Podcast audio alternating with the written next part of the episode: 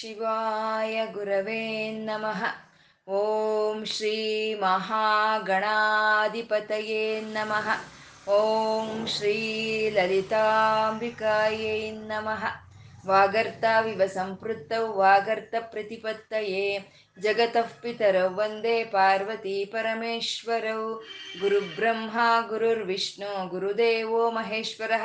ಗುರುರ್ ಸಾಕ್ಷಾತ್ ಪರಂ ಬ್ರಹ್ಮ ತಸ್ಮೈ ಶ್ರೀ ಗುರವೇ ನಮಃ ವ್ಯಾಸಾಯ ವಿಷ್ಣುರೂಪಾಯ ವ್ಯಾಸರೂಪಾಯ ವಿಷ್ಣವೆ श्रुतिस्मृतिपुराणानाम् आलयं करुणालयं नमामि भगवत्पादशङ्करं लोकशङ्करम् अज्ञानां जाह्नवीतीर्थं विद्यातीर्थं विवेकिनां सर्वेषां सुखदं तीर्थं भारतीतीर्थमाश्रये ಶಿವಾಯ ವಿಷ್ಣುರೂಪಾಯ ಶಿವರೂಪಾಯ ವಿಷ್ಣವೇ. ಓಂ ನಮೋ ಭಗವತೆ ವಾಸುದೇವಾಯ ಶ್ರೀಮಾತ್ರೇ ನಮಃ. ನಾಮ ರೂಪರಹಿತವಾದ ಚೈತನ್ಯವನ್ನು ನಾವು ವಿಷ್ಣು ಸಹಸ್ರನಾಮದಲ್ಲಿ ನಾರಾಯಣ ಬ್ರಹ್ಮ ಅಂತ ಉಪಾಸನೆ ಮಾಡ್ತಾ ಇದ್ದೀವಿ. ಸಾವಿರ ನಾಮಗಳು ಒಬ್ಬಂದೇ, ಸಾವಿರ ರೂಪಗಳು ಒಬ್ಬಂದೇ. ಭಗವಂತನಲ್ಲಿ ಏನು ಗುಣಗಳು ಇದೆಯೋ ಅವನ್ನ ನಾವು ಇಲ್ಲಿ ನಾಮಗಳನ್ನಾಗಿ ಹೇಳ್ಕೊಳ್ತಾ ಇದ್ದೀವಿ. ಭಗವಂತ ಅವನ್ ಮನೋಜವಹ ಅಂತಂದ್ರು. ಎಲ್ಲದಕ್ಕಿಂತ ಅತ್ಯಂತ ವೇಗ ಅಂದ್ರೆ ಮನಸ್ಸು. ಆ ಮನಸ್ಸಿನ ವೇಗವನ್ನು ಗೆದ್ದಂತ ಪರಮಾತ್ಮ ಅವನ ಮನೋಜವನು ತೀರ್ಥಕರ ಶಾಸ್ತ್ರಗಳು, ವೇದಗಳು, ಶಾಸ್ತ್ರಗಳು ವೇದಾಂಗಗಳು, ಸಮಸ್ತವಾದ ಪುರಾಣಗಳನ್ನು ಕೊಟ್ಟಂತ ಭಗವಂತ ಅವನು ತೀರ್ಥಕರನು. ಗಂಗಾ ಮುಂತಾದ ಒಂದು ಪಾವನ ವಾಗುವಂಥ ಒಂದು ಪುಣ್ಯ ತೀರ್ಥಗಳನ್ನು ಸೃಷ್ಟಿ ಮಾಡಿದಂಥ ಪರಮಾತ್ಮ ಅವನು ತೀರ್ಥಕರಹ. ವಸುರೇತ ವಸುರೇತ ಅಂದರೆ ಈ ಪ್ರಪಂಚವೆಲ್ಲ ಪರಮಾತ್ಮನ ಒಂದು ಶಕ್ತಿ ಬೀಜಗಳಾಗಿ ಪರಮಾತ್ಮನ ಒಳಗಡೆನೆ ಅಡಗಿ ಇರೋ ಅಂಥದ್ದು ಅದನ್ನೇ ವಸುರೇತ ಅಂತಂದ್ರೆ. ಅಂದರೆ ವಸು ಅಂದರೆ ಅಗ್ನಿ ಅಂತ ಆಗುತ್ತೆ ಹಿರಣ್ಯ ವರ್ಣವನ್ನು ಆಗುತ್ತೆ. ಅಂದ್ರೆ ಯಾವಾಗ ಅಗ್ನಿಯಿಂದ ಕೂಡಿರೋ ಅಂತ ಹಿರ ಹಿರಣ್ಯ ವರ್ಣದ ಮೊಟ್ಟೆ, ಚಿನ್ನದ ಮೊಟ್ಟೆಯಿಂದನೇ ಈ ಪ್ರಪಂಚ ಎಲ್ಲ ಸೃಷ್ಟಿ ಆಯಿತು ಅಂತ ಹೇಳೋದಕ್ಕೆ ವಸುರೇತ ಅಂತ ಹೇಳ್ತಾ, ವಸುಪ್ರದಹ ವಸುಪ್ರದಹ ಅಂತ ಹಿಂದೆ ಹಿಂದೆ ಎರಡು ಸಲಿ ಒಂದೇ ನಾಮವನ್ನು ಹೇಳಿದ್ರು. ಮೊದಲು ಹೇಳಿದ ವಸುಪ್ರದ ಅನ್ನೋದು ಇಹಲೋಕದ ಐಶ್ವರ್ಯಗಳನ್ನು ಕೊಡೋದಾದ್ರೆ ಎರಡನೇ ಸಲ ಹೇಳ್ತಾ ಇರುವಂತ ವಸುಪ್ರದ ಪುರುಷಾರ್ಥಗಳಲ್ಲಿ ನಾಲ್ಕನೆಯ ಆದಂತ ಮೋಕ್ಷವನ್ನು ಕೊಡುವಂತ ಒಂದು ಮೋಕ್ಷ ಅದನ್ನು ಅಂತ ಹೇಳದೆ ವಸುಪ್ರದ. ವಾಸುದೇವ ಎಲ್ಲ ಕಡೆ ಎಲ್ಲ ಪ್ರಾಣಿ ಪ್ರಕೃತಿಯಲ್ಲಿ, ಚರಾಚರ ಜಗತ್ತಿನಲ್ಲಿ ಯಾರು ಅಂತರ್ಯಾಮಿಯಾಗಿ ವ್ಯಾಪಿಸ್ಕೊಂಡಿದಾನೋ ಅವನು ವಾಸುದೇವನು. ಅಂದ್ರೆ ನಿವಾಸ ಮಾಡ್ತಾ ಇದ್ದಾನೆ. ಎಲ್ಲ ಕಡೆ ನಿವಾಸ ಮಾಡ್ತಾ ಇರೋನು. ಎಲ್ಲವಕ್ಕೂ ಆ ನಿವಾಸವನ್ನು ಕೊಟ್ಟಿರೋನು. ಅವನು ವಸುಹು ಅಂತ ಹೇಳ್ತಾ, ಅಷ್ಟು ವಸುಗಳ ರೂಪದಲ್ಲಿ, ಅಷ್ಟ ಐಶ್ವರ್ಯಗಳ ರೂಪದಲ್ಲಿ, ಅಷ್ಟ ಸಿದ್ಧಿಗಳ ರೂಪದಲ್ಲಿ ಯಾರು ಇದಾನ ಅವನು ವಸುಹು ಅಂತ.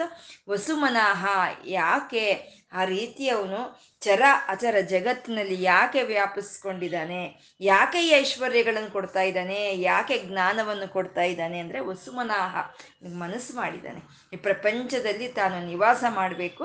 ಈ ಪ್ರಪಂಚಕ್ಕೆ ತಾನು ನಿವಾಸವಾಗಿರಬೇಕು ಅಂತ ಮನಸ್ಸು ಮಾಡಿರೋ ಅಂಥವನು ಅವನು ವಸುಮನಾಹ ಅಂತ ಹವಿಹಿ ಅಂತ ಅಂದ್ರೆ ಹವಿಹಿ ಅಂದರೆ ಎಲ್ಲವೂ ಎಲ್ಲಿಂದ ಬಂತೋ ಮತ್ತೆ ಅದ್ರ ಒಳಕ್ಕೆ ತಗೊಳ್ಳೋ ಅಂತ ಒಂದು ಲಯ ಕಾರ್ಯವನ್ನು ತೋರಿಸೋ ಅಂಥದ್ದೇ ಹವಿಹಿ ಅಂತ ಹೇಳಿದ್ರು.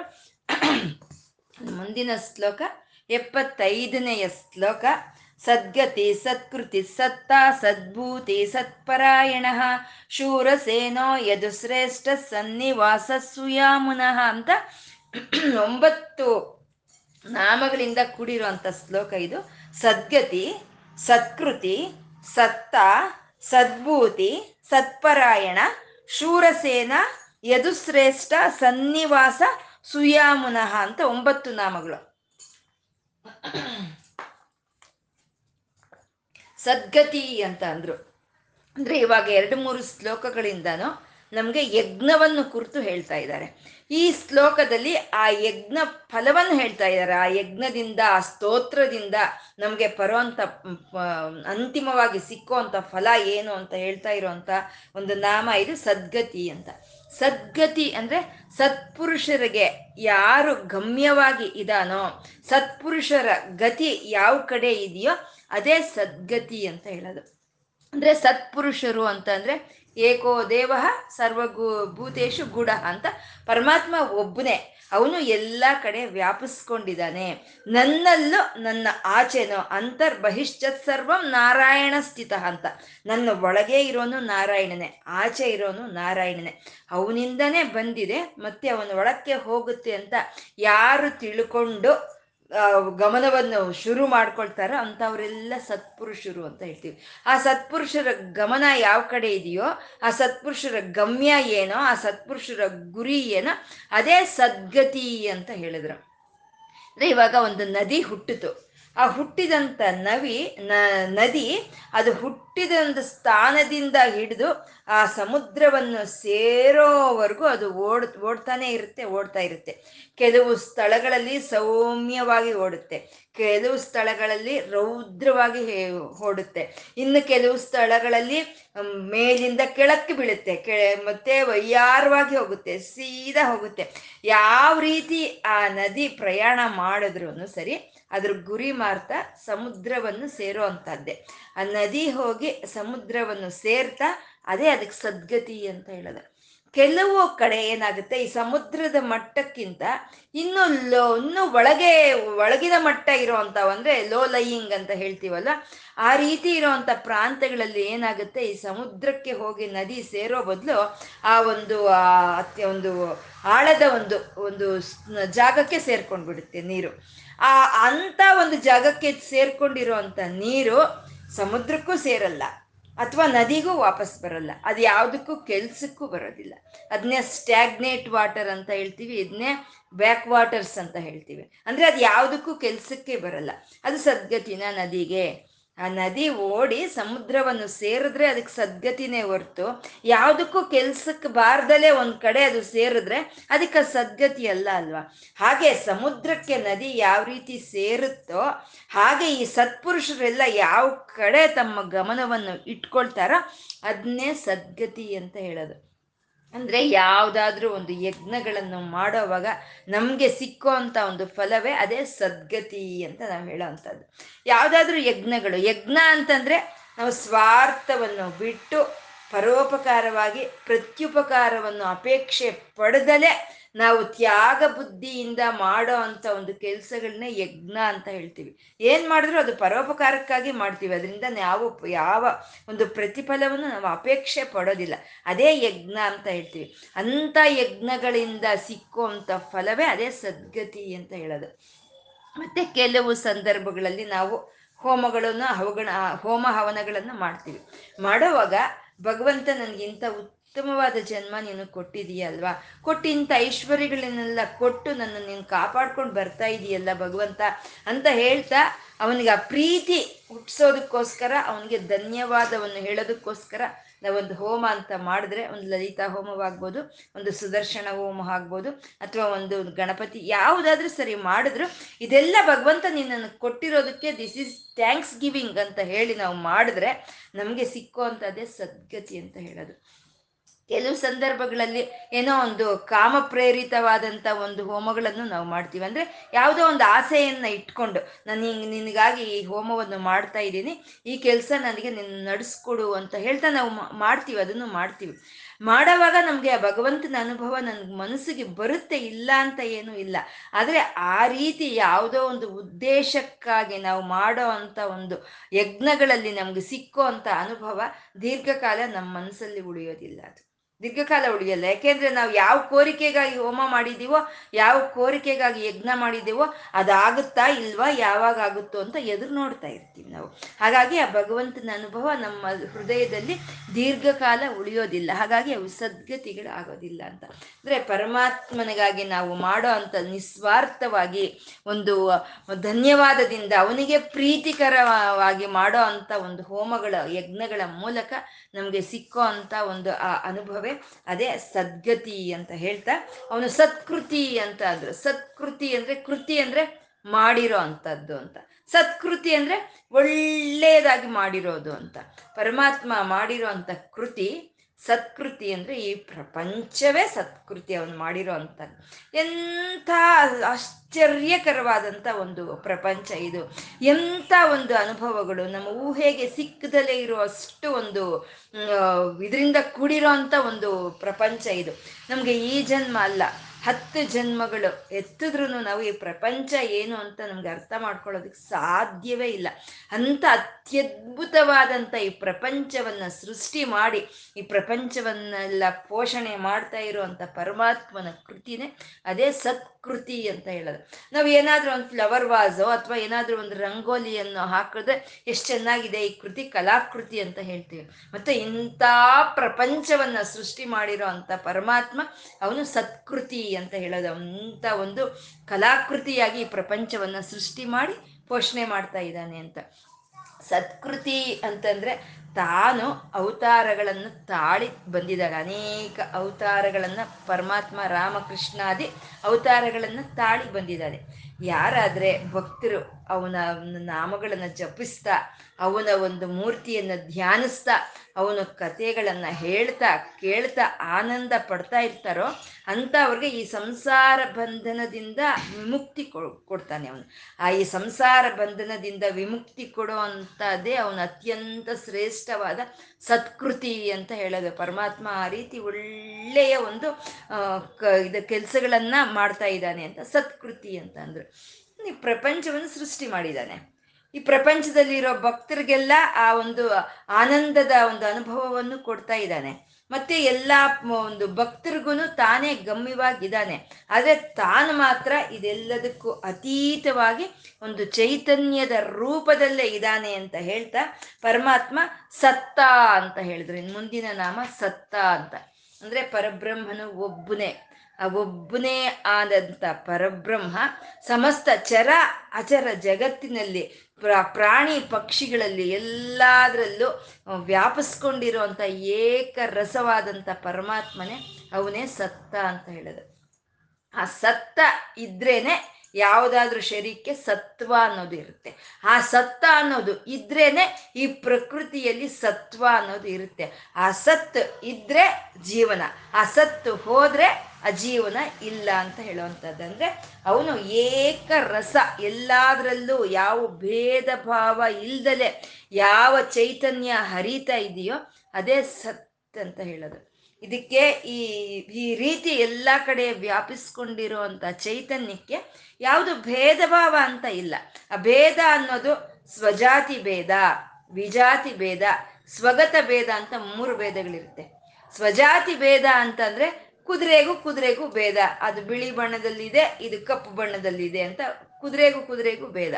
ವಿಜಾತಿ ಭೇದ ಅಂತ ಅಂದ್ರೆ ಅದು ಕುದುರೆ, ಇದು ಆನೆ ಅನ್ನೋ ಭೇದಗಳು. ಮತ್ತೆ ಸ್ವಗತ ಭೇದ ಅಂತಂದ್ರೆ ಇದು ನಮ್ದೇ ಶರೀರ, ಒಂದೇ ಶರೀರ, ಇದರಲ್ಲಿ ಕೈ, ಕಾಲು, ಕಣ್ಣು, ಮೂಗು ಭೇದಗಳಿರೋ ಅಂಥದ್ದು ಆದ್ರೆ ಪರಮಾತ್ಮನ್ಗೆ ಅದಕ್ಕೆ ಕುದುರೆ ಅಂತ ಆಗ್ಲಿ, ಬಿಳಿ ಕುದುರೆ ಅಂತ ಆಗ್ಲಿ, ಆನೆ ಅಂತ ಆಗ್ಲಿ ಇದಕ್ಕೆ ಕೈ ಅಂತ ಆಗ್ಲಿ, ಕಣ್ಣು ಅಂತ ಯಾವುದು ಭೇದ ಇಲ್ಲ. ಒಂದೇ ಸಮ ರಸ ರೂಪದಲ್ಲಿ ಎಲ್ಲ ಕಡೆ ವ್ಯಾಪಿಸ್ಕೊಂಡಿದ್ದಾನೆ ಪರಮಾತ್ಮ. ಇವಾಗ ಒಂದು ಒಂದು ಸಿಹಿ ಪದಾರ್ಥದಲ್ಲಿ ಸಿಹಿ ಅನ್ನೋದು ಒಂದು ಕಡೆ ಇರುತ್ತಾ? ಅಥವಾ ಇನ್ನೊಂದು ಕಡೆ ಇರಲ್ವಾ? ಸಂಪೂರ್ಣ ವ್ಯಾಪಿಸ್ಕೊಂಡಿರುತ್ತೆ. ಹಾಗೆ ಆ ಚೈತನ್ಯ ಅನ್ನೋದು ಸಮಸ್ತವಾದ ಪ್ರಾಣಿ ಪ್ರಕೃತಿಯಲ್ಲಿ ಒಂದೇ ಸಮ ವ್ಯಾಪಿಸ್ಕೊಂಡಿರೋದು. ಅದೇ ಸತ್ತು. ಅದು ಇರೋದಕ್ಕೆ ಇದು ಇಲ್ಲಿ ಇರೋದು ಅನ್ನೋದು. ಅದು ಇರೋದಕ್ಕೆ ಇದಕ್ಕೆ ಇರುವಿಕೆ ಅನ್ನೋದು ಇರೋ ಅಂಥದ್ದು.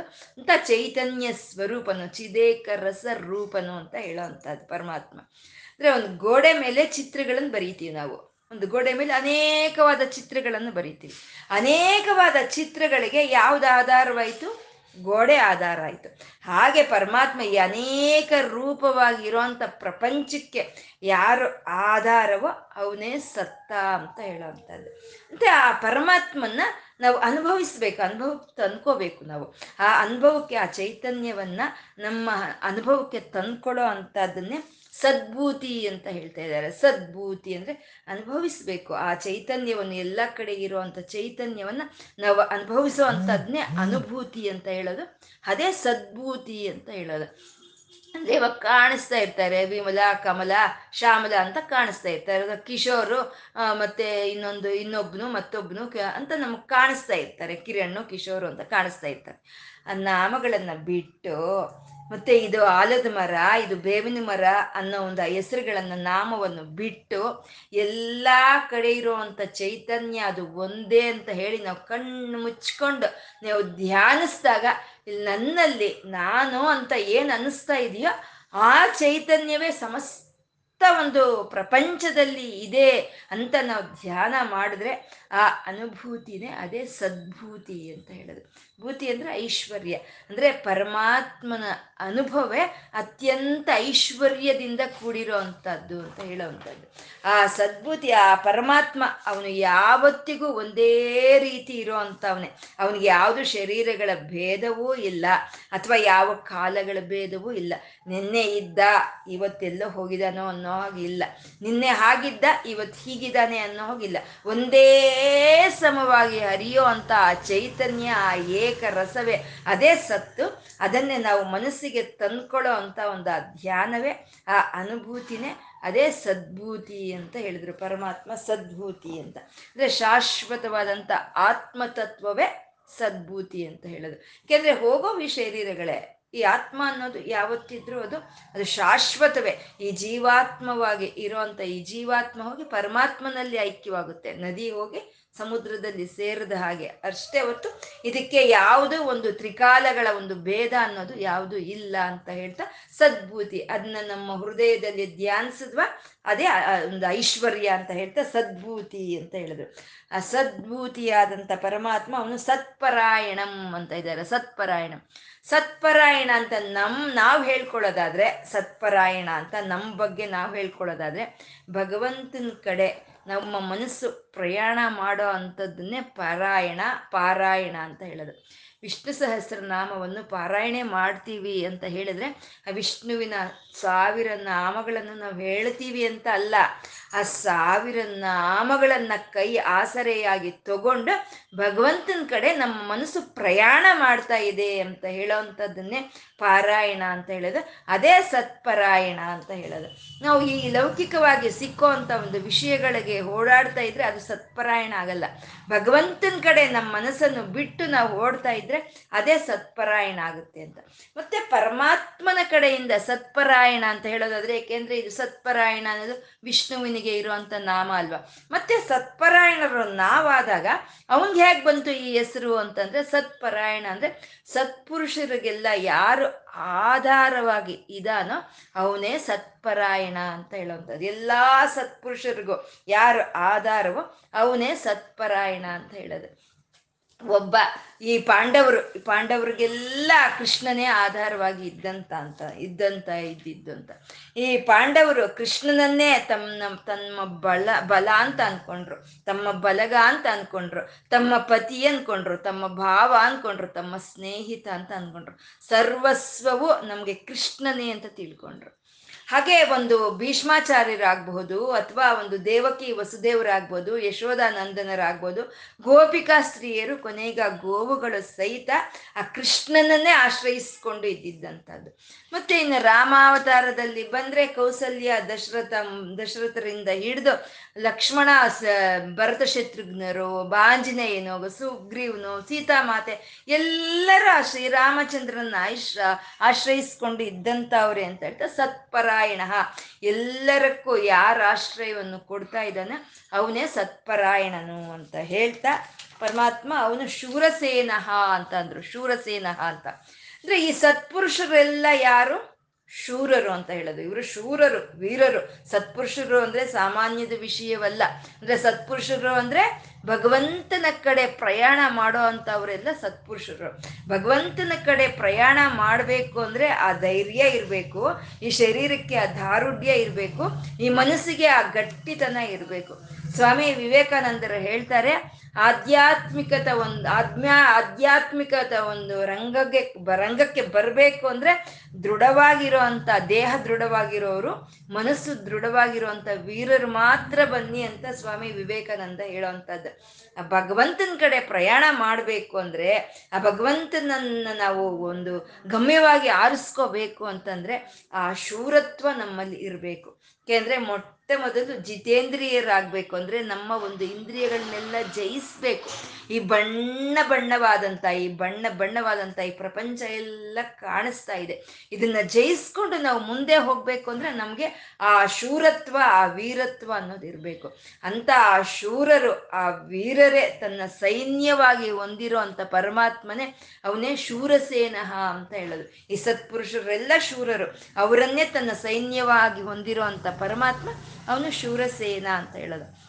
ಶೂರಸೇನ ಅಂದ್ರೆ ಇದು ಕೃಷ್ಣನಿಗೆ, ಈ ನಾಮಗಳೆಲ್ಲ ಕೃಷ್ಣನ್ಗೆ ಹೇಳಿ, ಹೇಳ್ತಾ ಇರುವಂತ ನಾಮಗಳೇ ಇವು. ಶೂರಸೇನ ಅಂತಂದ್ರೆ ಶೂರಸೇನನ ವಂಶದಲ್ಲಿ ಹುಟ್ಟಿ ಬಂದಂತ, ಅವತಾರ ತಾಳಿ ಬಂದಂತ ಕೃಷ್ಣನೇ ಶೂರಸೇನನು ಅಂತ ಹೇಳೋದು. ಮತ್ತೆ ಭಗವಂತ ಯಾವುದೇ ಒಂದು ವಂಶದಲ್ಲಿ ತಾನು ಅವತಾರ ತಾಳಿ ಬರಬೇಕು ಅಂದ್ರೆ ತಾನು ಬರೋಕ್ಕಿಂತ ಮುಂಚೆನೆ ಆ ವಂಶದಲ್ಲಿ ಇರುವಂತ ಪಿತೃಗಳಿಗೆ ಆ ವಿಷ್ಣು ವಿಭೂತಿಯನ್ನು ಇಟ್ಟಿರ್ತಾನೆ. ಅಂದರೆ ಸಾಕ್ಷಾತ್ ವಿಷ್ಣುವಿನ ರೂಪವೇ ಆ ವಂಶದಲ್ಲಿ ಹುಟ್ಟಿ ಇರೋ ಅಂತ ಪಿತೃಗಳು ಅಂತ ಹೇಳೋದು. ಅಂದ್ರೆ ಇವಾಗ ಕೌಸಲ್ಯ ದಶರಥಗೆ ಶ್ರೀರಾಮಚಂದ್ರನು ಮಗುವಾಗಿ ಹುಟ್ಟಿ ಬಂದ ಅಂತ ಅಂತ ಅಂದ್ರೆ ಆ ಕೌಸಲ್ಯ ದಶರಥರು ಯಾರು? ವಿಷ್ಣು ವಿಭೂತಿಯಿಂದ ಹುಟ್ಟಿದಂತ ಅವರು, ಜನ್ಮ ತಾಳಿದಂತ ಅವರು. ಮಹಾಕವಿ ಕಾಳಿದಾಸರು ಹೇಳ್ತಾರೆ, ರಘುವಂಶ ರಘುವಂಶ ಅಂದ್ರೆ ಶ್ರೀರಾಮನ ವಂಶ.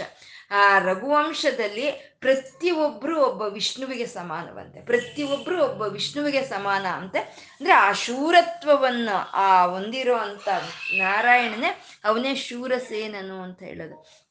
ಮತ್ತೆ ದೇವಕಿ ವಸುದೇವರಾಗ್ಬೋದು ಯಶೋದೆ ನಂದನರಾಗ್ಬೋದು, ಅವರೆಲ್ಲ ವಿಷ್ಣು ವಿಭೂತಿಯಿಂದ ಬಂದಂಥವ್ರು ಅಂತ ಅಂತ ಸೈನ್ಯವನ್ನು ಹೊಂದಿದ್ದಂಥ ಪರಮಾತ್ಮ ಅವನ ಶೂರಸೇನಹ ಅಂತ ಹೇಳ್ತಾ ಮತ್ತೆ ಯದುಶ್ರೇಷ್ಠ ಅಂತ ಹೇಳ್ತಾ ಇದ್ದಾರೆ. ಯದುಶ್ರೇಷ್ಠ ಅಂದ್ರೆ ಯದುವಂಶದಲ್ಲಿ, ಆ ಯದುವಂಶದಲ್ಲೇ ಶ್ರೇಷ್ಠವಾಗಿ ಇದ್ದಂಥ ಕೃಷ್ಣನೇ ಯದುಶ್ರೇಷ್ಠನು ಅಂತ ಹೇಳೋದು. ಅಂದ್ರೆ ಈ ಯಯಾತಿಯ ಒಂದು ಶಾಪಕ್ಕೆ ಗುರಿಯಾಗಿ ಅವರು ಯಾದವರಾಗಿ ಹುಟ್ಟುತ್ತಾರೆ. ಯಯಾತಿಯ ಶಾಪಕ್ಕೆ ಗುರಿವಾಗಿ ಯಾದವರಾಗಿ ಹುಟ್ಟುತ್ತಾರೆ. ಅವರು ಆ ಶಾಪ ಬಂದಾಗ ಹೋಗಿ ಪರಮಾತ್ಮನನ್ನು ಕೇಳ್ಕೊಂಡಾಗ ನಿಮ್ಮ ವಂಶಕ್ಕೆ ಬಂದಿರೋ ಅಂತ ಒಂದು ಕೆ, ಒಂದು ಅಪಕೀರ್ತಿ ಏನೂ ಇಲ್ಲ. ನಿಮ್ಮ ವಂಶದಲ್ಲಿ ನಾನು ಹುಟ್ಟಿ, ನಿಮ್ಮ ವಂಶಕ್ಕೆ ಕೀರ್ತಿಯನ್ನು ತರ್ತೀನಿ ಅಂತ ಪರಮಾತ್ಮ ವಚನ ಕೊಟ್ಟಿರ್ತಾನೆ. ಅದೇ ಪ್ರಕಾರ ಯದುಕುಲದಲ್ಲಿ ಯದುಕುಲದಲ್ಲಿ ಹುಟ್ಟಿ ಬಂದಂಥ ಕೃಷ್ಣನು ಅವನು ಆ ಯದುಕು, ಯದುವಂಶದ ಒಂದು ಕೀರ್ತಿಯನ್ನ ಅವನು ಹೆಚ್ಚಿಸ್ತಾನೆ. ಹಾಗೆ ಆ ಯದು ಶ್ರೇಷ್ಠರೇ ಆ ಯದುಕುಲದ ಶ್ರೇಷ್ಠನಾಗಿ ಇರೋ ಅಂತ ಪರಮಾತ್ಮ ಕೃಷ್ಣನು ಅವನು ಯದು ಶ್ರೇಷ್ಠ ಅಂತ ಹೇಳಿದ್ರು. ಮತ್ತೆ ಯದು ಅಂದ್ರೆ ಪ್ರಯತ್ನ, ಯತ್ನ. ಯತ್ನವನ್ನು ಯದು ಅಂದ್ರೆ ಯತ್ನ. ನಾವು ಪ್ರಯತ್ನ ಮಾಡೋ ಅಂತದ್ದೇ ಯದು ಅಂತ. ಆ ಪ್ರಯತ್ನ ಮಾಡೋದ್ರಲ್ಲಿ ಶ್ರೇಷ್ಠರು ಅಂದ್ರೆ ಎಲ್ಲಾ ವಿಧವಾದ ಪ್ರಯತ್ನವನ್ನು ಮಾಡ್ತಾ ಇರೋ ಅಂತ ಅವರಲ್ಲಿ ಪರಮಾತ್ಮನೇ ಶ್ರೇಷ್ಠನು ಅಂತ ಯದು ಶ್ರೇಷ್ಠ ಅಂತಂದ್ರು ಪರಮಾತ್ಮನಿಂದ ಚೈತನ್ಯಗೊಂಡಿರುವಂತ ಈ ಪ್ರಪಂಚ ಎಲ್ಲ ಒಂದು ಪ್ರಯತ್ನ ಮಾಡ್ತಾ ಇದೆ. ಈ ಸೂರ್ಯನು, ಈ ಪ್ರಪಂಚಕ್ಕಿಂತ ಇನ್ನು ಸೂರ್ಯನು ಶ್ರೇಷ್ಠನು. ಆ ಸೂರ್ಯನಿಗಿಂತ ಪರಮಾತ್ಮನು ಶ್ರೇಷ್ಠನು. ಆ ಪ್ರಯತ್ನ ಮಾಡ್ತಾ ಇರುವಂಥದ್ರಲ್ಲಿ ಪರಮಾತ್ಮನೇ ಶ್ರೇಷ್ಠನು ಅಂತ ಎದು ಶ್ರೇಷ್ಠ ಅಂತ ಹೇಳಿದ್ರು. ಈ ಶರೀರದಲ್ಲಿ ಈ ಕೈ, ಕಾಲು, ಮೂಗು, ಕಣ್ಣು ಅನ್ನೋದು ಇವೆಲ್ಲ ಒಂದು ಪ್ರಯತ್ನ ಅಂತ ಮಾಡ್ತಾ ಇದೆ. ಈ ಪ್ರಯತ್ನ ಅಂತ ಮಾಡ್ತಾ ಇದ್ರೆ ಈ ಪ್ರಯತ್ನ ಮಾಡ್ತಾ ಇರೋದ್ರಲ್ಲಿ ಅತ್ಯಂತ ಶ್ರೇಷ್ಠ ಯಾವುದು? ಆತ್ಮ. ಅಂದ್ರೆ ಈ ಆತ್ಮವೇ ಯದು ಶ್ರೇಷ್ಠ ಅಂತ ಹೇಳೋವಂಥದ್ದು. ಪರಮಾತ್ಮ ಯದು ಶ್ರೇಷ್ಠ ಅಂತ. ಸನ್ನಿವಾಸ ಅಂತಂದ್ರು. ಸನ್ನಿವಾಸ ಅಂದ್ರೆ ಎಲ್ಲ ಸತ್ಪುರುಷರ ಒಂದು ಸಂಗಡದಲ್ಲಿ ಇರೋಂಥವನು, ಎಲ್ಲ ಸತ್ಪುರುಷರ ಹತ್ತಿರ ವಾಸ ಮಾಡೋ ಅಂಥವನೇ ಅವನು ಸನ್ನಿವಾಸ ಅಂತ ಹೇಳೋವಂಥದ್ದು ಒಬ್ಬ ವಾಲ್ಮೀಕಿ ವ್ಯಾಸರಿಂದ ಹಿಡಿದು ಒಬ್ಬ ಸನಕ ಸನಂದನಾದರಾಗಬಹುದು, ಒಬ್ಬ ಒಂದು ಹನುಮಂತನಾಗ್ಬೋದು, ಒಂದು ಸುಗ್ರೀವರಾಗ್ಬೋದು, ಇಂಥವ್ರ ಒಂದು ಸಂಗಡದಲ್ಲಿ ಒಂದು ನಾರದ ತುಂಬುರರು, ಇಂಥವ್ರಿಗೆ ಒಂದು ಸನ್ನಿಹಿತವಾಗಿ ಇದ್ದಂಥ ಪರಮಾತ್ಮನೇ ಅವನು ಸನ್ನಿವಾಸ ಅಂತ ಹೇಳೋ ಅಂಥದ್ದು ಮತ್ತೆ ಈ ಸೂರ್ಯ, ಚಂದ್ರಾದಿ, ಪಂಚಭೂತಗಳೇ ಅವರೇ ಸತ್ಪುರುಷರು. ಸೂರ್ಯ ಚಂದ್ರಾದಿ ಪಂಚಭೂತಗಳೇ, ಅವರು ಸತ್ಪುರುಷರು, ಅವರು ಅವು, ಅವರು ತ್ಯಾಗದಿಂದ ಈ ಪ್ರಪಂಚ ಯಜ್ಞವನ್ನು ಮಾಡ್ತಾ ಇರೋವಂಥವ್ರು. ಅಂದ್ರೆ ಈ ಪ್ರಪ, ಈ ಪ್ರಪಂಚ ಯಜ್ಞವನ್ನು ತ್ಯಾಗ ಬುದ್ಧಿಯಿಂದ ಪ್ರತಿ ಉಪಕಾರವನ್ನು ಅಪೇಕ್ಷೆ ಪಡೆದಲೆ ಮಾಡ್ತಾ ಇರೋವಂಥ ಈ ಸೂರ್ಯ, ಚಂದ್ರ ಪಂಚಭೂತಗಳಿಗೆ ಸನ್ನಿಹಿತವಾಗಿ ಯಾರಿದಾನೋ ಅವನೇ ಸನ್ನಿವಾಸ ಅಂತ ಹೇಳೋದು. ಎಲ್ಲರಿಗೂ ಸನ್ನಿಹಿತವಾಗಿದ್ದಾನೆ ಅಂತ. ಯಾಕೆಂದ್ರೆ ಅವನು ಸತ್ಪುರುಷರಿಗೆ ಅವನು ಒಂದು ಹತ್ತಿರದಲ್ಲಿ ಇರ್ತಾನೆ. ದುಷ್ಟ, ದೂರ, ದುರಾಚಾರ, ಶಮನಿ ಅಂತ ನಾವು ಹೇಳ್ತೀವಲ್ವ ಲಲಿತ ಸಹಸ್ರನಾಮ. ಅಂದ್ರೆ ಸತ್ಪುರುಷರ ಹತ್ತಿರದಲ್ಲಿ ಇರೋ ಅಂತ ಪರಮಾತ್ಮ ಅವನು ಸನ್ನಿವಾಸ ಅಂತ ಹೇಳ್ತಾ ಸುಯಾಮುನಃ ಅಂತ ಹೇಳಿದ್ರು. ಸುಯಾಮುನಃ ಅಂತ ಹೇಳಿದ್ರೆ ಸುಯಾಮುನಃ ಯಮುನಾ ಅಂತಂದ್ರೆ ಯಮುನಾ ಯಮುನಾ ಜೊತೆ ಒಂದು ಸತ್ ಸಂಬಂಧವನ್ನು ಹೊದ್ದಿ, ಹೊಂದಿರೋ ಅಂತ ಕೃಷ್ಣನ್ಗೆ ಹೇಳೋ ಅಂತ ಒಂದು ನಾಮವೇ ಸುಯಾಮುನಃ ಅಂತ. ನಮ್ಗೆ ಯಾವಾಗ್ಲಾದ್ರೂ ಸರಿ ಯಮುನಾ ನದಿ ಅಂದ ತಕ್ಷಣ ನಮ್ಗೆ ಜ್ಞಾಪಕ ಬರೋದು ಯಾರು? ಕೃಷ್ಣನೇ ಜ್ಞಾಪಕ ಬರ್ತಾನೆ ಯಾಕೆಂದ್ರೆ ಕೃಷ್ಣನಿಗೆ ಅಂತ ಅನುಬಂಧ ಇರುವಂತದ್ದು ಯಮುನಾ ನದಿ ಜೊತೆ ಅಂತ ಅನುಬಂಧ ಇದೆ ಬ ಶ್ರೀ, ಶ್ರೀಕೃಷ್ಣನ್ಗೆ. ಆ ಯಮುನಾ ನದಿ ತೀರದಲ್ಲೇ ಆ ಗೋಪಿಕಾ ಸ್ತ್ರೀಯರ ಜೊತೆ ಒಂದು ಜಲಕ್ರೀಡೆ ಆಗ್ಬೋದು, ಒಂದು ರಾಸಕ್ರೀಡೆ ಆಗ್ಬೋದು, ಅಥವಾ ಕಾಳಿಯ ಮರ್ದನವಾಗ್ಬೋದು, ಗೋವರ್ಧನಗಿರಿ ಒಂದು ಉದ್ಧಾರವನ್ನು ಮಾಡಿದ್ದಾಗ್ಬೋದು, ಇವೆಲ್ಲ ಕ್ರೀಡೆಗಳು ಯಮುನಾ ನದಿ ತೀರದಲ್ಲೇ ನಡೆದಿರೋ ಅಂಥದ್ದು ಆ ಯಮುನಾ ನದಿ ಜೊತೆ ಕೃಷ್ಣನ್ಗಿರೋ ಅಂಥ ಒಂದು ಸಂಬಂಧ ಅನ್ನೋದು ಅತ್ಯಂತ ಉನ್ನತವಾದಂಥ ಸಂಬಂಧ ಅಂತ ಹೇಳುವಂಥದ್ದು. ಈ ಕೃಷ್ಣನನ್ನ ಆ ಒಂದು ಆದರ್ಶವನ್ನಾಗಿ ತಗೊಂಡು, ಆ ಕೃಷ್ಣನ ಜೊತೆ ಇರಬೇಕು ಅಂತ ಹೇಳಿ ಎಷ್ಟೋ ಋಷಿಮುನಿಗಳು, ಎಷ್ಟೋ ದೇವತೆಗಳು ಆ ಯಮುನಾ ತೀರದಲ್ಲಿ ಬಂದು ತಪಸ್ಸನ್ನು ಆಚರಿಸ್ತಾ, ಆ ಶ್ರೀಕೃಷ್ಣನ ಸಂಗಡ ಜೊತೆಯೇ ಇರ್ತಾ ಇದ್ರಂತೆ, ಆ ಶ್ರೀಕೃಷ್ಣನ ಸಂಗಡದಲ್ಲೇ ಇದ್ರಂತೆ. ಅಂತ ಸಂಬಂಧ ಹೊಂದಿರುವಂಥ ಕೃಷ್ಣನ ಅವನು ಸುಯಾಮುನಃ ಅಂತ ಹೇಳ್ತಾ ಇದ್ದಾರೆ. ಪರಮಾತ್ಮ ಸುಯಾಮುನಃ ಅಂತ. ಇನ್ನು ಇದ್ರದ್ದೇ ಆದಂತ ಒಂದು ಮುಂದುವರೆದ ಮುಂದುವರೆದ ಭಾಗ ಅಂತ ಹೇಳಿದ್ರೆ ಎಪ್ಪತ್ತ ಆರನೆಯ ಶ್ಲೋಕ, ಭೂತಾವಾಸ, ಭೂತಾವಾಸೋ ವಾಸುದೇವ ಸರ್ವಾಸು ನಿಲಯೋ ನಲಹ ದರ್ಪ ದರ್ಪದೋ ದೃಪ್ತೋ ದುರ್ಧರೋಧ ಪರಾಜಿತ ಅಂತ ಇದು ಒಂಬತ್ತು ನಾಮಗಳಿಂದ ಕೂಡಿರುವಂಥದ್ದು ಭೂತಾವಾಸ, ವಾಸುದೇವ, ಸರ್ವಾಸು ನಿಲಯ ಅನಲಹ ದರ್ಪ, ದರ್ಪದ ದೃಪ್ತ, ದುರ್ಧರ, ಅಪರಾಜಿತ ಅಂತ ಒಂಬತ್ತು ನಾಮಗಳಿಂದ ಕೂಡಿದೆ. ಹಿಂದಿನ ಶ್ಲೋಕದಲ್ಲಿ ಆಗ್ಬೋದು ಅಥವಾ ಈ ಎಲ್ಲ ಶ್ಲೋಕಗಳಲ್ಲಿ ಭಗವಂತ ಹೇಗೆ, ಏನು ಅಂತ ಹೇಳ್ಕೊಂಡು ಬರ್ತಾ ಬರ್ತಾ ಬರ್ತಾ ಇಲ್ಲಿ ಭಗವಂತ ಎಲ್ಲಿರ್ತಾನೆ ಅಂತ ಅವನ ವಿಳಾಸವನ್ನು ಹೇಳ್ತಾ ಇದ್ದಾರೆ. ಅಡ್ರೆಸ್, ಅವನ ಅಡ್ರೆಸ್ ಅನ್ನು ಹೇಳ್ತಾ ಇದ್ದಾರೆ. ಭಗವಂತ ಎಲ್ಲಿದ್ದಾನೆ ಅಂದ್ರೆ ಭೂತಾವಾಸ ಅಂತ ಇದ್ದಾರೆ. ಅಂದ್ರೆ ಸಮಸ್ತವಾದ ಪ್ರಾಣಿಗಳಲ್ಲಿ ಯಾರು ವಾಸ ಮಾಡ್ತಾ ಇದ್ದಾನೋ ಅವನೇ ಭೂತಾವಾಸ ಅಂತ. ಒಂದು ಸಣ್ಣದಾದಂಥ ಇರುವೆ ಇರಬಹುದು. ಅಥವಾ ನಮಗೆ ಕಣ್ಣಿಗೆ ಕಾಣಿಸ್ದಲೇ ಇರೋ ಅಂತ ಒಂದು ಸಣ್ಣ ಕೀಟಕದಿಂದ ಹಿಡಿದು ಬ್ರಹ್ಮದೇವರವರೆಗೂ ಯಾವ ಚೈತನ್ಯ ವ್ಯಾಪಿಸ್ಕೊಂಡು ಇದೆಯೋ ಅದೇ ಭೂತಾವಾಸ. ಎಲ್ಲ ಭೂತಗಳಲ್ಲಿ ವಾಸವನ್ನಾಗಿ ಏರ್ಪಾಟ್ ಮಾಡ್ಕೊಂಡಿರೋ ಅಂತ ಪರಮಾತ್ಮ ಅವನು ಭೂತಾವಾಸ ಅಂತ ಹೇಳ್ತಾ ವಾಸುದೇವ ಅಂತಂದ್ರು. ಯಾವ ರೀತಿ ಅವನು? ಯಾವ ರೀತಿ ವ್ಯಾಪಿಸ್ಕೊಂಡಿದ್ದಾನೆ ಅಂದ್ರೆ ವಾಸುದೇವ. ಕಾಣಿಸ್ತಾ ಇಲ್ಲ. ಎಲ್ಲ ಪ್ರಾಣಿಗಳಲ್ಲೂ ತಾನು ವ್ಯಾಪಿಸ್ಕೊಂಡು ಎಲ್ಲ ಪ್ರಾಣಿಗಳನ್ನ ತನ್ನ ನಿಲಯವನ್ನಾಗಿ ಮಾಡ್ಕೊಂಡಿದ್ರು. ಅವನು ಅವನು ಕಾಣಿಸ್ತಾ ಇಲ್ಲ. ಅವನನ್ನ ಅವನು ಬಚ್ಚಿಟ್ಕೊಂಡಿದ್ದಾನೆ ಅಂತ ಹೇಳ್ತಾ, ವಾಸು ಅಂತ ಹೇಳ್ತಾ, ಹಾಗೆ ಬಚ್ಚಿಟ್ಕೊಂಡು ಸಮಸ್ತವಾದ ಪ್ರಾಣಿಗಳಿಗೂ, ಸಮಸ್ತವಾದ ಭೂತಗಳಿಗೂ ಏನು ಬೇಕೋ ಅದನ್ನು ಕೊಡ್ತಾ ಇದ್ದಾನೆ ಅಂತ ವಾಸುದೇವ ಅಂತ ಹೇಳ್ತಾ ಸರ್ವಾಸು ನಿಲಯ ಅಂತಂದ್ರು. ಹಸು ಅಂತಂದ್ರೆ ಪ್ರಾಣಗಳು. ಪ್ರಾಣ. ಈ ಪ್ರಾಣವೆಲ್ಲ, ಈ ಎಲ್ಲ ಭೂತಗಳ ಪ್ರಾಣಗಳು ಯಾರಲ್ಲಿ ವಾಸ ಮಾಡ್ತಾ ಇದೆಯೋ ಅವನೇ ಸರ್ವಾಸು ನಿಲಯ ಅಂತ. ಅಯ್ಯೋ, ಪ್ರಾಣ ಪ್ರಾಣ ಅಂತ ಹೇಳ್ತೀವಿ. ಅಂದ್ರೆ ನಮ್ಗೆ ಅತ್ಯಂತ ಪ್ರೀತಿಕರವಾದಂಥ, ಅತ್ಯಂತ ಪ್ರಧಾನವಾದಂಥ ಈ ಪ್ರಾಣ. ಯಾರಲ್ಲಿ ವಾಸ ಮಾಡ್ತಾ ಇದೆ? ಆ ವಾಸುದೇವನಲ್ಲಿ ವಾಸ ಮಾಡ್ತಾ ಇದೆ ಅಂತ ಅವನು ಸರ್ವಾಸು ನಿಲಯ. ಸಮಸ್ತವಾದ ಪ್ರಾಣಕ್ಕೂ ಆಧಾರವಾಗಿರುವಂಥ ಪ್ರಾಣೇಶ್ವರನು ಅವನು ಸರ್ವಾಸು ನಿಲಯ ಅಂತ ಅನಲಹ ಅಂತಂದ್ರು. ಅನಲಹ ಪರಮಾತ್ಮ ಅನಲಹ ಅಂತ ಹೇಳೋದ್ರಲ್ಲಿ ತೃಪ್ತಿ ಇಲ್ದಲೇ ಇರೋವನು ಅಂತ. ಏಕೆಂದ್ರೆ ಎಲ್ಲ ಕಡೆ ವ್ಯಾಪಿಸ್ಕೋಬೇಕಲ್ಲ, ಎಲ್ಲಾ ಜೀವಿಗಳಲ್ಲಿ ವ್ಯಾಪಿಸ್ಕೋಬೇಕು ಅಂದ್ರೆ ಅವನಿಗೆ ತೃಪ್ತಿ ಆಗೋದ್ರೆ ಸಾಕಪ್ಪ ಇನ್ನೂ ವ್ಯಾಪಿಸ್ಕೊಂಡಿದ್ದು ಅಂತ ನಿಲ್ಲಿಸ್ಬಿಡ್ತಾನೆ ಅವನಿಗೆ ತೃಪ್ತಿ ಇಲ್ಲ. ಅದು ಎಷ್ಟು ಪ್ರಕೃತಿ ಆಗ್ಬೋದು, ಎಷ್ಟು ಪ್ರಾಣಿಗಳಾಗ್ಬೋದು, ತೃಪ್ತಿ ಇಲ್ದಲೆ ವ್ಯಾಪಿಸ್ಕೊಳ್ಳೋ ಅಂಥವನು ಅವನು ಅನಲ ಅಂತ. ಮತ್ತೆ ನಲ ಅಂತಂದ್ರೆ ನಿದ್ದೆ ಮಾಡೋನು ಅಂತ. ಅನಲ ಅಂದ್ರೆ ನಿದ್ದೆ ಮಾಡದಲೇ ಇರುವನು ಅಂತ. ಅವನು ಸರ್ವಾಸ ನಿಲಯ ಎಲ್ಲ ಪ್ರಾಣಿಗಳಿಗೂ ಆಧಾರವಾಗಿದ್ದಾನೆ. ಭೂತಾವಾಸ, ಎಲ್ಲ ಪ್ರಾಣಿಗಳಲ್ಲೂ ವಾಸ ಮಾಡ್ತಾ ಇದ್ದಾನೆ. ಮತ್ತೆ ಅವನು ನಿದ್ದೆ ಮಾಡ್ತಾ ಇಲ್ಲ. ನಿದ್ದೆ ಮಾಡ್ದಲೆ ಎಚ್ಚರವಾಗಿದ್ದುಕೊಂಡು ಎಲ್ಲ ಪ್ರಾಣಗಳನ್ನು ಕಾಪಾಡ್ತಾ, ಎಲ್ಲ ಭೂತಗಳನ್ನು ರಕ್ಷಣೆ ಮಾಡ್ತಾ ಇದ್ದಾನೆ ಅಂತ. ಮಲಗ್ತೀವಿ. ನಾವು ಮಲಗೋವಾಗ ನಮ್ಮ ಶರೀರ ಮಾತ್ರನೇ ವಿಶ್ರಾಂತಿ ಪಡೋದು, ಪಟ್ ಪಟ್ಕೊಳ್ಳೋ ಅಂಥದ್ದು. ಮತ್ತೆ ಈ ಜೀವ ಚೈತನ್ಯ ಅನ್ನೋದು ಅದು ಯಾವಾಗಲೂ ನಿರಂತರ ಎಚ್ಚರವಾಗಿ ಇರುತ್ತೆ. ಹಾಗೆ ಆ ನಿದ್ದೆ ಮಾಡ್ದಲೇ ಈ ಪ್ರಪಂಚವನ್ನೆಲ್ಲ ಕಾಪಾಡ್ಕೊಳ್ತಾ ಇರುವಂತ ಪರಮಾತ್ಮ ಅನಲಹ ಅಂತ ಹೇಳಿದ್ರು. ಮತ್ತೆ ಅನಲ ಅಂದ್ರೆ ತೃಪ್ತಿ ಇಲ್ಲ ಅಂತ ಹೇಳ್ಕೊಂಡ್ವಿ. ಅಂದ್ರೆ ಪರಮಾತ್ಮನ ಒಂದು ನಾಮ, ಧ್ಯಾನ, ಒಂದು ಅವನ ಲೀಲೆಗಳನ್ನ ಕೇಳಿಸ್ಕೊಳ್ಳೋದಕ್ಕಾಗ್ಲಿ ಇದು ಯಾವುದು ತೃಪ್ತಿ ತರೋದಲ್ಲ, ಕೇಳದಷ್ಟು ಕೇಳಬೇಕು ಅನ್ನೋ ಅನ್ಸೋದು, ಧ್ಯಾನ ಮಾಡಿದಷ್ಟು ಮಾಡಿಸ್ಬೇಕು ಅನ್ನೋ ಒಂದು ತತ್ವ ಯಾರಲ್ಲಿ ಇದೆಯೋ ಅವನೇ ಅನಲಹ ಅಂತ ಹೇಳ್ತಾ ಪರಮಾತ್ಮ ಅವನು ದರ್ಪಹ ಅಂತಂದ್ರು. ಎಲ್ಲ ಪ್ರಾಣಿಗಳಲ್ಲೂ ತಾನು ವಾಸ ಮಾಡ್ತಾ ಇದ್ದಾನೆ. ಎಲ್ಲ ಪ್ರಾಣಿಗಳಿಗೂ ವಾಸುದೇವನಾಗಿ ಬೇಕಾಗಿರುವಂಥದ್ದನ್ನೆಲ್ಲ ಕೊಡ್ತಾ ಇದ್ದಾನೆ. ಇದು ದರ್ಪಹ ಅಂತಂದ್ರು. ದರ್ಪಹ ಅಂದ್ರೆ ಹಾಗಂತ ಯಾರಾದ್ರೂ ದರ್ಪವನ್ನ ಒಂದು ಗರ್ವವನ್ನ, ಜಂಬವನ್ನ ತೋರಿಸಿದ್ರೆ ಆ ದರ್ಪವನ್ನ ಅಣಗಿಸ್ತಾನೆ ಪರಮಾತ್ಮ ಅಂತ ದರ್ಪಹ ಅಂತ ಹೇಳಿದ್ರು. ರಾವಣಾಸರ ದರ್ಪವನ್ನ ಅಣಗಿಸ್ದ ಅಲ್ವಾ? ಒಂದು ಆತ್ಮಲಿಂಗವನ್ನ ನಾನು ಸ್ವೀಕಾರ ಮಾಡ್ತೀನಿ, ಪರ, ಪರಮಶಿವನ ಆತ್ಮಲಿಂಗವನ್ನ ಸ್ವೀಕಾರ ಮಾಡ್ತೀನಿ, ಲಂಕೆಗೆ ತಗೊಂಡು ಹೋಗ್ತೀನಿ ಅಂತ ದರ್ಪವನ್ನು ತೋರಿಸಿದಾಗ ಅವನ ದರ್ಪ ಅಣಗಿಸ್ದ ಅಲ್ವಾ ಆ ಜ್ಯೋತಿ ಆ ಆತ್ಮಲಿಂಗವನ್ನ ಗೋಕರ್ಣ ಕ್ಷೇತ್ರದಲ್ಲಿ ಸ್ಥಾಪನೆ ಮಾಡ್ತಾ ರಾವಣಾಸುರನ ಒಂದು ಗರ್ವವನ್ನ ಭಂಗ ಮಾಡಿದಂಥವನು ದರ್ಪ ಅಂತ.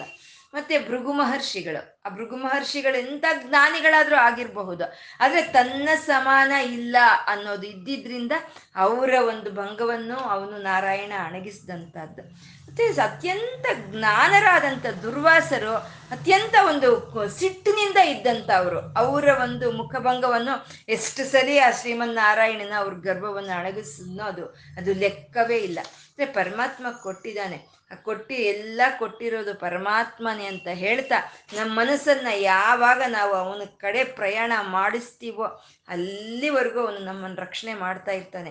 ಇಲ್ಲ, ನಾನು ಇದು ನಂದು, ನಾನು ಮಾಡಿದೆ ಅಂತ ಒಂದು ಅಹಂಕಾರವನ್ನು ನಾವು ತೋರಿಸಿದ್ರೆ ಆವಾಗ ನಮ್ಮಲ್ಲಿರೋ ಅಂಥ ದರ್ಪವನ್ನ ಮುರಿಯೋ ಅಂತ ಅವನು ದರ್ಪಹ ಅಂತ ಹೇಳ್ತಾ, ದರ್ಪದ ಅಂತಂದ್ರು ಇಲ್ಲಿ ಮೇಲಿನ ನಾಮ ಹೇಳಿದ್ದು ನಮ್ಮಲ್ಲಿರೋ ಅಂಥ ಗರ್ಭವನ್ನ ಅಣಗಿಸ್ತಾನೆ ಅಂತ. ಈ ಕೆಳಗೆ ಹೇಳ್ತಾ ಇರೋದೆಲ್ಲ ಆ ಗರ್ವವನ್ನ ಕೊಡ್ತಾನೆ ಅಂತ. ಅಂದ್ರೆ ಗರ್ವವನ್ನ ಕೊಡ್ತಾನೆ ಅಂತಂದ್ರೆ ಇವಾಗ ವ್ಯಾಸರಾಗ್ಬೋದು, ಒಬ್ಬ ವಾಲ್ಮೀಕರಾಗಬಹುದು, ಒಬ್ಬ ಶಂಕರರಾಗ್ಬೋದು, ಇವರೆಲ್ಲ ಸಮರ್ಪಣೆ ಮಾಡ್ದಂಥವ್ರು, ಆತ್ಮವನ್ನ ಆ ಈಶ್ವರನಿಗೆ ಸಮರ್ಪಣೆ ಮಾಡ್ದಂಥವರಲ್ಲಿ ಒಂದು ಗಾಂಭೀರ್ಯ ಅನ್ನೋದು ಇತ್ತು. ಆ ಗಾಂಭೀರ್ಯ, ಆ ದರ್ಪವನ್ನ ಕೊಡೋ ಅಂತ ಪರಮಾತ್ಮನೇ ಅವನು ದರ್ಪದ ಅಂತ. ನಮ್ಮಲ್ಲಿ ನಾನು ನಾನು ನಾನು ಅನ್ನೋದು ಇರೋವರೆಗೂ ನಮ್ಮ ಗರ್ವವನ್ನ ಭಂಗ ಮಾಡ್ತಾನೆ. ಪರಮಾತ್ಮ ಇದು ನಾನು ಅನ್ನೋದು ಏನೂ ಇಲ್ಲ, ಇದು ನಿನಗೆ ಸೇರಿರೋದು ಅಂತ ನಾವು ಈಶ್ವರಾರ್ಪಣವನ್ನು ಮಾಡಿದಾಗ ನಮಗೆ ಆ ದರ್ಪದ, ನಮಗೆ ಆ ಗಾಂಭೀರ್ಯವನ್ನು ಕೊಡ್ತಾನೆ ಅಂತ ದರ್ಪದ ಅಂತ ಹೇಳ್ತಾ, ದೃಪ್ತ ಅಂತಂದ್ರು ದೃಪ್ತ ಅಂತ ಹೇಳೋದ್ರಲ್ಲಿ ಈ ನಾಮಗಳನ್ನೆಲ್ಲ ಸೇರಿಸ್ಕೊಂಡು ಹೇಳ್ತಾ ಇರೋವಂಥದ್ದು ದೃಪ್ತ ಅಂತ. ಅತ್ಯಂತ ತೃಪ್ತಿಯನ್ನು ಕೊಡೋ ಅಂತ ಅವನು ತಾನು ಮಾಡೋ ಅಂತ ಒಂದು ಕೆಲಸಗಳಲ್ಲಿ ತೃಪ್ತಿ ಇಲ್ದದೇ ಇರೋ ಅವನು ಇಷ್ಟೆಲ್ಲ ಮಾಡ್ತಾ ಇದ್ರು ಯಾವ ಗರ್ವವು ತಾನು ಪಡೆದಲೇ ಇರೋ ಅವನು ಇಷ್ಟು ಮಾಡ್ತಾ ಇದ್ರು ಗಾಂಭೀರ್ಯವಾಗಿ ಇರೋ ಅವನು ಅವನೇ ದೃಪ್ತ ಅಂತ ಹೇಳಿದ್ರು. ಎಲ್ಲವನ್ನು ಸೇರಿಸ್ಕೊಂಡು ಹೇಳೋ ಅಂತದ್ದೇ ದೃಪ್ತ ಅಂತ ಹೇಳ್ತಾ ದುರ್ಧರ ಅಂತಂದ್ರು. ದುರ್ಧರ ಅಂದ್ರೆ ಭಗವಂತನ ನಾವು ಹಿಡ್ಕೋಬೇಕು ಅಂದ್ರೆ ಅತ್ಯಂತ ಕಷ್ಟ. ಕಷ್ಟವಾಗಿರೋ ಅಂಥದ್ದು ದುರ್ಗ, ದುರ್ ದುರ್ಗಮವಾಗಿರುವಂಥದ್ದು ಅದಷ್ಟು ಸುಲಭವಲ್ಲ. ಯಾಕೆಂದ್ರೆ ಅವನು ಹಿಡ್ಕೊಳ್ಳೋದಕ್ಕೆ ಅವ್ನಿಗೆ ಯಾವುದೋ ನಾಮ ಇಲ್ಲ, ಯಾವುದೋ ರೂಪ ಇಲ್ಲ. ಅವನನ್ನ ಆ ಚೈತನ್ಯ, ಆ ಚೈತನ್ಯವನ್ನು ಹೇಗೆ ಹಿಡ್ಕೋಬೇಕು? ಆ ಚೈತನ್ಯವನ್ನ ಹಿಡ್ಕೊಳ್ಳೋದಕ್ಕಾಗಬಹುದು ಅಥವಾ ಹಿಡ್ಕೊಂಡಿರೋ ಆ ಚೈತನ್ಯವನ್ನ ನಾವು ಹೃದಯದಲ್ಲಿ ಧರಿಸಿ ಇಟ್ಕೊಳ್ಳೋದಕ್ಕಾಗ್ಬೋದು ಕಷ್ಟವಾಗಿರೋದು ಅಂತ ದುರ್ಧರ ಅಂತ ಹೇಳಿದ್ರು. ಕೃಷ್ಣ ದೇವಕಿ ವಸುದೇವರಿಗೆ ಅವನು ಮಗನಾಗಿ ಬಂದ. ಆದರೆ ಅವನ್ನೇನಾದರೂ ಹಿಡ್ಕೊಳ್ಳೋದಕ್ಕೆ ಅವರಿಂದ ಸಾಧ್ಯ ಆಯ್ತಾ? ಆಗಲಿಲ್ಲ. ಯಶೋಧ ಬೆಳೆಸಿದ್ಲು. ಎಂಟು ವರ್ಷ ಕೃಷ್ಣನನ್ನ ಬೆಳೆಸಿದ್ಲು. ಆದರೆ ಯಶೋಧಗೆ ಕೃಷ್ಣನನ್ನ ಹಿಡ್ಕೊಳ್ಳೋದಕ್ಕೆ ಸಾಧ್ಯ ಆಯ್ತಾ? ಆಗಲಿಲ್ಲ. ಹಾಗೆ ಪರಮಾತ್ಮನ ತತ್ವವನ್ನ ಹಿಡ್ಕೊಳ್ಳೋದು ಅಷ್ಟು ಸುಲಭವಾದ ಕೆಲಸ ಅಲ್ಲ ಅದು ಅಂತ ದುರ್ಧರ ಅಂತ ಹೇಳಿದ್ರು. ಅಷ್ಟು ಸುಲಭವಾಗಿ ಭಗವಂತನ ನಾವು ಧರಿಸೋದಕ್ಕೆ ಸಾಧ್ಯ ಇಲ್ಲ ಅಂತ ದುರ್ಧರ ಅಂತ ಹೇಳ್ತಾ ಅವನು ಅಪರಾಜಿತ ಅಂತ ಹೇಳ್ತಾ ಇದ್ದಾರೆ. ಪರಮಾತ್ಮ ಅಪರಾಜಿತ ಅಂದ್ರೆ ಅಪರಾಜಯವನ್ನು ನೋಡ್ದಲೇ ಇರೋಂಥವನು ಅಪರಾಜಿತ ಅಂತ. ಯಾರು ಸತ್ಪುರುಷರು ತನ್ನನ್ನು ಆಶ್ರಯಿಸ್ಕೊಂಡಿರೋ ಅಂಥ ಸತ್ಪುರುಷರಲ್ಲಿ ಒಳಗಡೆ ಇರೋವಂಥ ಶತ್ರುಗಳು, ಅಂದರೆ ಕಾಮ, ಕ್ರೋಧ, ಲೋಭ, ಮದ, ಮೋಹ, ಮಾತ್ಸರ್ಯ ಅನ್ನೋ ಒಂದು ಶತ್ರುಗಳಾಗ್ಬೋದು, ಅಥವಾ ಆಗ್ಬೋದು ಗೆಲ್ಲೋ ಅಂಥ ಪರಮಾತ್ಮ, ಗೆಲ್ಲೋ ಹಾಗೆ ಮಾಡೋ ಅಂಥ ಪರಮಾತ್ಮನೇ ಅವನ ಅಪರಾಜಿತ ಅಂತ ಹೇಳೋದು. ಪರಮಾತ್ಮನ ಒಂದು ಅನುಗ್ರಹ ಅನ್ನೋದು ನಮ್ಮಲ್ಲಿ ಇರೋವರೆಗೂ ನಮಗೆ ಅಪಜಯ ಅನ್ನೋದು ನಮಗೆ ಕಾಣಿಸೋದಿಲ್ಲ. ಭೀಷ್ಮಾಚಾರ್ಯರು ಹೇಳ್ತಾರೆ ಕೃಷ್ಣನ ಸಾರಥಿಯಾಗಿ ಇಲ್ಲ ಅಂದ್ರೆ, ಕೃಷ್ಣನ ಆಸರೆ ಪಾಂಡವರಿಗೆ ಇಲ್ಲ ಅಂತಂದ್ರೆ, ಒಂದೇ ಒಂದು ಬಾಣದಲ್ಲಿ ಐದು ಜನ ಪಾಂಡವರನ್ನು ನಾನು ಸಂಹಾರ ಮಾಡಬಲ್ಲೆನೋ. ಆದರೆ ಕೃಷ್ಣ ಅನ್ನೋವನು ಅವನಿಗೆ ಆಶ್ರಯವಾಗಿ ಇದ್ದಾನೆ. ಆ ಕೃಷ್ಣನಿಂದ ಅವರು ಅಪರಾಜಿತರಾಗಿದ್ದಾರೆ ಅಂತ ಭೀಷ್ಮಾಚಾರ್ಯರು ಹೇಳ್ತಾರೆ. ಮತ್ತೆ ರಾಮ ಲಕ್ಷ್ಮಣನು ಸಹಿತ ಒಂದು ಇಂದ್ರಜಿತ್ತನ್ನ ಕೊಲ್ಲಬೇಕು ಅಂತ ಬಾಣ ಬಿಡಬೇಕಾದ್ರೆ ಅವನು ಧ್ಯಾನಿಸ್ಕೊಂಡು ಅವನ ಆ ಬಾಣವನ್ನು ಪ್ರಯೋಗ ಮಾಡ್ತಾನೆ. ಆ ಶ್ರೀರಾಮಚಂದ್ರನ ಒಂದು ಸತ್ಯಸಂಧತೆ ಆ ಶ್ರೀರಾಮ ನಾಮಕ್ಕೆ ಇರೋ ಅಂತ ಒಂದು ಆ ಮಹಿಮೆನೆ ಈ ಒಂದು ಬಾಣವನ್ನ ಇಂದ್ರಜಿತ್ತನಿಗೆ ಸಂಹಾರ ಮಾಡಲಿ ನನಗೆ ಜಯವನ್ನು ಕೊಡ್ಲಿ ಅಂತ ಲಕ್ಷ್ಮಣ ಕೇಳ್ಕೊಳ್ಳೋ ಅಂತದ್ದು ಮತ್ತೆ ಈ ಚರಕ ಸಮಿತಿಯಲ್ಲಿ, ಆ ಚರಕ, ಚರಕರು ಅಂದ್ರೆ ಅವರು ನಮ್ಮ ಭಾರತ ದೇಶದ ವೈದ್ಯರು ಅವರು. ಆ ಚರಕ ಅನ್ನೋರು ಬರೆಯೋ ಅಂಥದ್ದು ಅವರು ಔಷಧಿ ಕೊಡೋವಾಗ ಅವರು ಒಂದು ಹೇಳ್ಕೊಂಡು ಅವರು ಕೊಡ್ತಾ ಇದ್ರಂತೆ. ಈ ನನ್ನ ತಾಯಿಯ ವಿವಾಹವನ್ನು ನಾನು ನೋಡಿಲ್ಲ. ಮತ್ತೆ ಸಮುದ್ರ ಅನ್ನೋದು ಅದು ಅದು ದುಃಖ ಪಡೋದನ್ನು ನಾನು ನೋಡಿಲ್ಲ. ಹಾಗೆ ವಾಸುದೇವನಿಗೆ ಅಪಜಯ ಆಗಿರೋದು ನಾನು ನೋಡಿಲ್ಲ. ಇದು ಸತ್ಯವಾಗಿದ್ರೆ ನಾನು ಕೊಡೋ ಈ ಔಷಧಿ ಈ ರೋಗವನ್ನು ನಿರ್ಮೂಲನೆ ಮಾಡಲಿ ಅಂದ್ಕೊಂಡು ಕೊಡ್ತಾ ಇದ್ರಂತೆ. ಅಂದ್ರೆ ವಾಸುದೇವನಿಗೆ ಅಪಜಯವನ್ನು ನಾನು ನೋಡಿಲ್ಲ ಅಂತ ಹೇಳಿದ್ರೆ ವಾಸುದೇವ ನಾಮ. ಅಂದರೆ ಶ್ರೀಮನ್ನಾರಾಯಣನ ನಾಮ ಅನ್ನೋದು ಯಾವತ್ತು ಅಪಜಯವನ್ನು ತರೋದು ಅಲ್ಲ ಅಂತ. ಯಾವಾಗ ನಾವು ಹರಿನಾಮ ಸ್ಮರಣೆಯನ್ನು ಮಾಡ್ತಾ ಇರ್ತೀವೋ, ಆ ಭಗವಂತನ ನಾಮ ಕೀರ್ತನೆಯನ್ನು ಮಾಡ್ತಾ ಇರ್ತೀವೋ, ಅದು ಯಾವತ್ತು ನಮಗೆ ಸೋಲನ್ನು ತಂದ್ಕೊಡೋದಲ್ಲ. ಯಾವತ್ತಿದ್ರೂ ನಮಗೆ ಅದು ವಿಜಯವನ್ನೇ ತಂದ್ಕೊಡುತ್ತೆ ಅಂತ ಹೇಳೋದು ಪರಮಾತ್ಮ ಅಪರಾಜಿತ ಅಂತ. ಈ ದೇಹದಲ್ಲಿ ಇರೋವಂಥ ಇಂದ್ರಿಯಗಳಿಗೆ ಅಪ, ಅಪರಾಜಯ ಅನ್ನೋದು ಇರೋ ಅಂಥದ್ದು ಅಂದರೆ ಕಾಲು, ಕೈ, ಕಣ್ಣು, ಮೂಗು, ಇವಕ್ಕೆಲ್ಲಕ್ಕೂ ಅಪರಾಜಯ ಅನ್ನೋದಿದೆ. ಆದರೆ ಆತ್ಮಕ್ಕಿದೆಯಾ ಅಂದರೆ ಅಪರಾಜಯ ಅನ್ನೋದು ಆತ್ಮಕ್ಕಿಲ್ಲ ಅಂತ ಈ ಆತ್ಮತತ್ವವೇ ಅಪರಾಜಿತ ಅಂತ ಹೇಳೋವಂಥದ್ದು ಪರಮಾತ್ಮ ಅಪರಾಜಿತ ಅಂತ. ಅವನು ಸದ್ಗತಿ. ಯಾವ ಸತ್ಪುರುಷರು, ಯಾವ ಒಂದು ಯಜ್ಞದ ಮೂಲಕ ಯಾವ ಒಂದು ಸತ್ಪುರುಷರು ಒಂದು ಅವನನ್ನ ಶರಣು ಬೇಡ್ತಾರೋ ಅಂತ ಅವ್ರಿಗೆ ಸಿಕ್ಕುವಂತ ಒಂದು ಗತಿನೇ ಸದ್ಗತಿ ಅಂತ ಹೇಳ್ತಾ ಸತ್ಕೃತಿ ಪರಮಾತ್ಮ ಮಾಡಿರೋ ಅಂತ ಈ ಪ್ರಪಂಚವೇ ಇದೇ ಸತ್ಕೃತಿ. ಸತ್ಕಾರ್ಯ ಅಂತ ಹೇಳ್ತಾ ಸತ್ತ. ಈ ಪ್ರಪಂಚ, ಪ್ರಾಣಿ, ಚರ, ಅಚರ ಜಗತ್ತು ಹೀಗೆ ಇದೆ ಅಂದ್ರೆ ಈಗ ವ್ಯಾಪಿಸ್ಕೊಂಡಿರೋ ಅಂತ ಚೈತನ್ಯದಿಂದನೇ ಇದೆ ಅಂತ ಹೇಳೋ ಅಂಥದ್ದೇ ಸತ್ತ ಆದ್ರೆ ಆ ಚೈತನ್ಯವನ್ನ ನಾವು ಧ್ಯಾನಿಸಿ, ನಾವು ಆ ಚೈತನ್ಯವನ್ನ ಅನುಭವಕ್ಕೆ ತಂದ್ಕೊಳ್ಳೋ ಅಂತ ಅನುಭೂತಿನೇ ಸದ್ಭೂತಿ ಅಂತ ಹೇಳಿದ್ರು. ಸತ್ಪರಾಯಣ, ಪರಮಾತ್ಮನ ಕಡೆ ನಾವು ಪ್ರಯಾಣ ಮಾಡೋ ಅಂಥದ್ದೇ ಸತ್ಪರಾಯಣ. ಯಾರು ಪರಮಾತ್ಮನ ಕಡೆ ಪ್ರಯಾಣ ಮಾಡ್ತಾರೋ ಅಂತ ಅವರಿಗೆ ಆಶ್ರಯವನ್ನು ಕೊಡೋ ಅಂತ ನಾರಾಯಣನ ಅವನು ಸತ್ಪರಾಯಣ.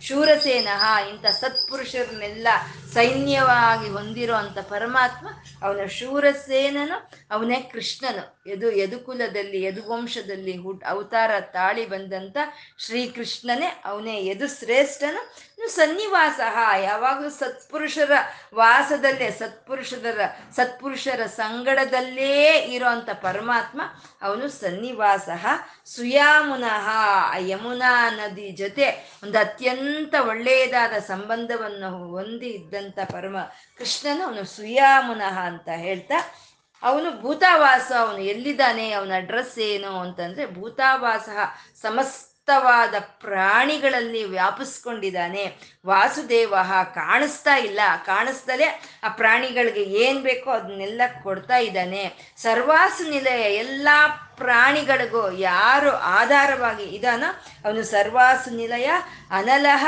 ಅವನಲ್ಲಿ ತೃಪ್ತಿ ಇಲ್ಲ. ಈ ಪ್ರಪಂಚಕ್ಕೆ ಎಷ್ಟು ಮಾಡಿದ್ರೂ ಇನ್ನು ಸಾಕು ಅಂದ್ಕೊಳ್ಳೋ ಅಷ್ಟು ತೃಪ್ತಿ ಅವನಲ್ಲಿ ಇಲ್ಲ. ಅವನು ನಿದ್ದೆ ಅನ್ನೋದು ಮಾಡ್ದರೆ ಎಚ್ಚರವಾಗಿ ಇದ್ಕೊಂಡು ಈ ಪ್ರಪಂಚವನ್ನೆಲ್ಲ ಯಾರು ಕಾಪಾಡ್ಕೊಳ್ತಾ ಇದ್ದಾನೋ ಅವನೇ ಅನಲಹ ಅಂತ ದರ್ಪಹ. ಯಾರಾದರೂ ಸರಿ ನಾನು ನಾನು ಮಾಡಿದೆ ಅನ್ನೋ ಒಂದು ಗರ್ಭವನ್ನು ತೋರಿಸಿದಾಗ ಅವರ ಗರ್ಭವನ್ನು ಅಣಗಿಸೋ ಅಂತ ಅವನು ದರ್ಪಹ. ದರ್ಪದ ಒಂದು ಪ, ಭಗವಂತನ ಒಂದು ಕಾರ್ಯಗಳನ್ನು ಮಾಡ್ತಾ, ಆ ಭಗವಂತನ ಕಡೆ ಮನಸ್ಸು ಬಿಟ್ಟವ್ರಿಗೆ ಆ ದರ್ಪವನ್ನು ಕೊಡೋ ಅಂತ ಅವನು ಅವನು ದರ್ಪ ಅಂತ ಹೇಳ್ತಾ ದೃಪ್ತ ಅವನೇ ತೃಪ್ತಿ ತೃಪ್ತಿ ಸಚ್ಚಿತ್ ಆನಂದದ ಸ್ವ, ತೃಪ್ತಿ ಸ್ವರೂಪನು ಅವನೇ ಅಂತ ಹೇಳ್ತಾ ದೃಪ್ತ ದುರ್ಧರ ಅವನನ್ನು ನಾವು ಪಡ್ಕೋಬೇಕು ಅಂತ ಅಷ್ಟೊಂದು ಅತ್ಯಂತ ಒಂದು ದುರ್ಧರವಾದಂಥ ಒಂದು ಕೆಲಸ ಅದು. ಎಲ್ಲ ಮನಸ್ಸು ತ್ರಿಕರಣಗಳನ್ನು ಅವನ ಮೇಲೆ ಇಟ್ಟು ಯಾವುದೇ ಒಂದು ಫಲವನ್ನು, ಅಪೇಕ್ಷೆ ಪಡೆದಲೇ ನಾವು ಒಂದು ಯಜ್ಞವನ್ನು ಮಾಡಿದಾಗ ಮಾತ್ರನೇ ಅವನನ್ನು ನಾವು ಪಡ್ಕೊಳ್ಳೋದಕ್ಕೆ ಸಾಧ್ಯ ಆಗುತ್ತೆ. ಇಲ್ಲ ಅಂದ್ರೆ ಈ ದೇವಕಿ ವಸುದೇವರಿಗಾಗ್ಬೋದು ಯಶೋಧಾನಂದನರಿಗಾಗ್ಬೋದು ಅವನನ್ನು ಹಿಡ್ಕೊಳ್ಳೋದಕ್ಕೆ ಸಾಧ್ಯ ಆಗ್ತಿಲ್ಲ ಅಂತ ದುರ್ಧರ ಅಂತ ಹೇಳ್ತಾ ಅಪರಾಜಿತ. ಅವನಿಗೆ ಯಾವತ್ತೂ ಅಪರಾಜಯ ಅನ್ನೋದು ಇಲ್ಲ. ಅವನು ಯಾರ ಕಡೆ ಇರ್ತಾನೋ, ಯಾವ ಸತ್ಪುರುಷರ ಕಡೆ ಇರ್ತಾನೋ, ಅವ್ರಿಗೆ ಅಪರಾಜಯ ಇಲ್ಲ. ಭಗವಂತನ ನಾಮ ಸ್ಮರಣ ಧ್ಯಾನವನ್ನು ಮಾಡ್ತಾ ಅವನ ಚರಿತ್ರೆಯನ್ನ, ಅವನ ಕಥೆಗಳನ್ನ ಹೇಳ್ತಾ ಕೇಳ್ತಾ ಯಾರು ಇರ್ತಾರೋ ಅಂಥವ್ರಿಗೆ ಅಪರಾಜಯವೇ ಇಲ್ಲ ಅಂತ ಇವತ್ತು ನಾವು ಹೇಳ್ಕೊಳ್ತಾ, ಇವತ್ತು ಏನು ಹೇಳ್ಕೊಂಡಿದೀವೋ ಅದು ಅಪರಾಜಿತನಾದಂಥ ಆ ಸತ್ಪರಾಯಣನಿಗೆ ಅರ್ಪಣೆ ಮಾಡ್ಕೊಳ್ಳೋಣ. ಲಕ್ಷ್ಮೀನಾರಾಯಣರಿಗೆ ನತಿರಿಯಂ ನನ್ನ ಈ ನಮಸ್ಕಾರವನ್ನು ಸ್ವೀಕಾರ ಮಾಡುತ್ತಂದೆ ಅಂತ ಕೇಳ್ಕೊಳ್ತಾ, ಸರ್ವಂ ಶ್ರೀ ಲಲಿತಾರ್ಪಣಮಸ್ತು.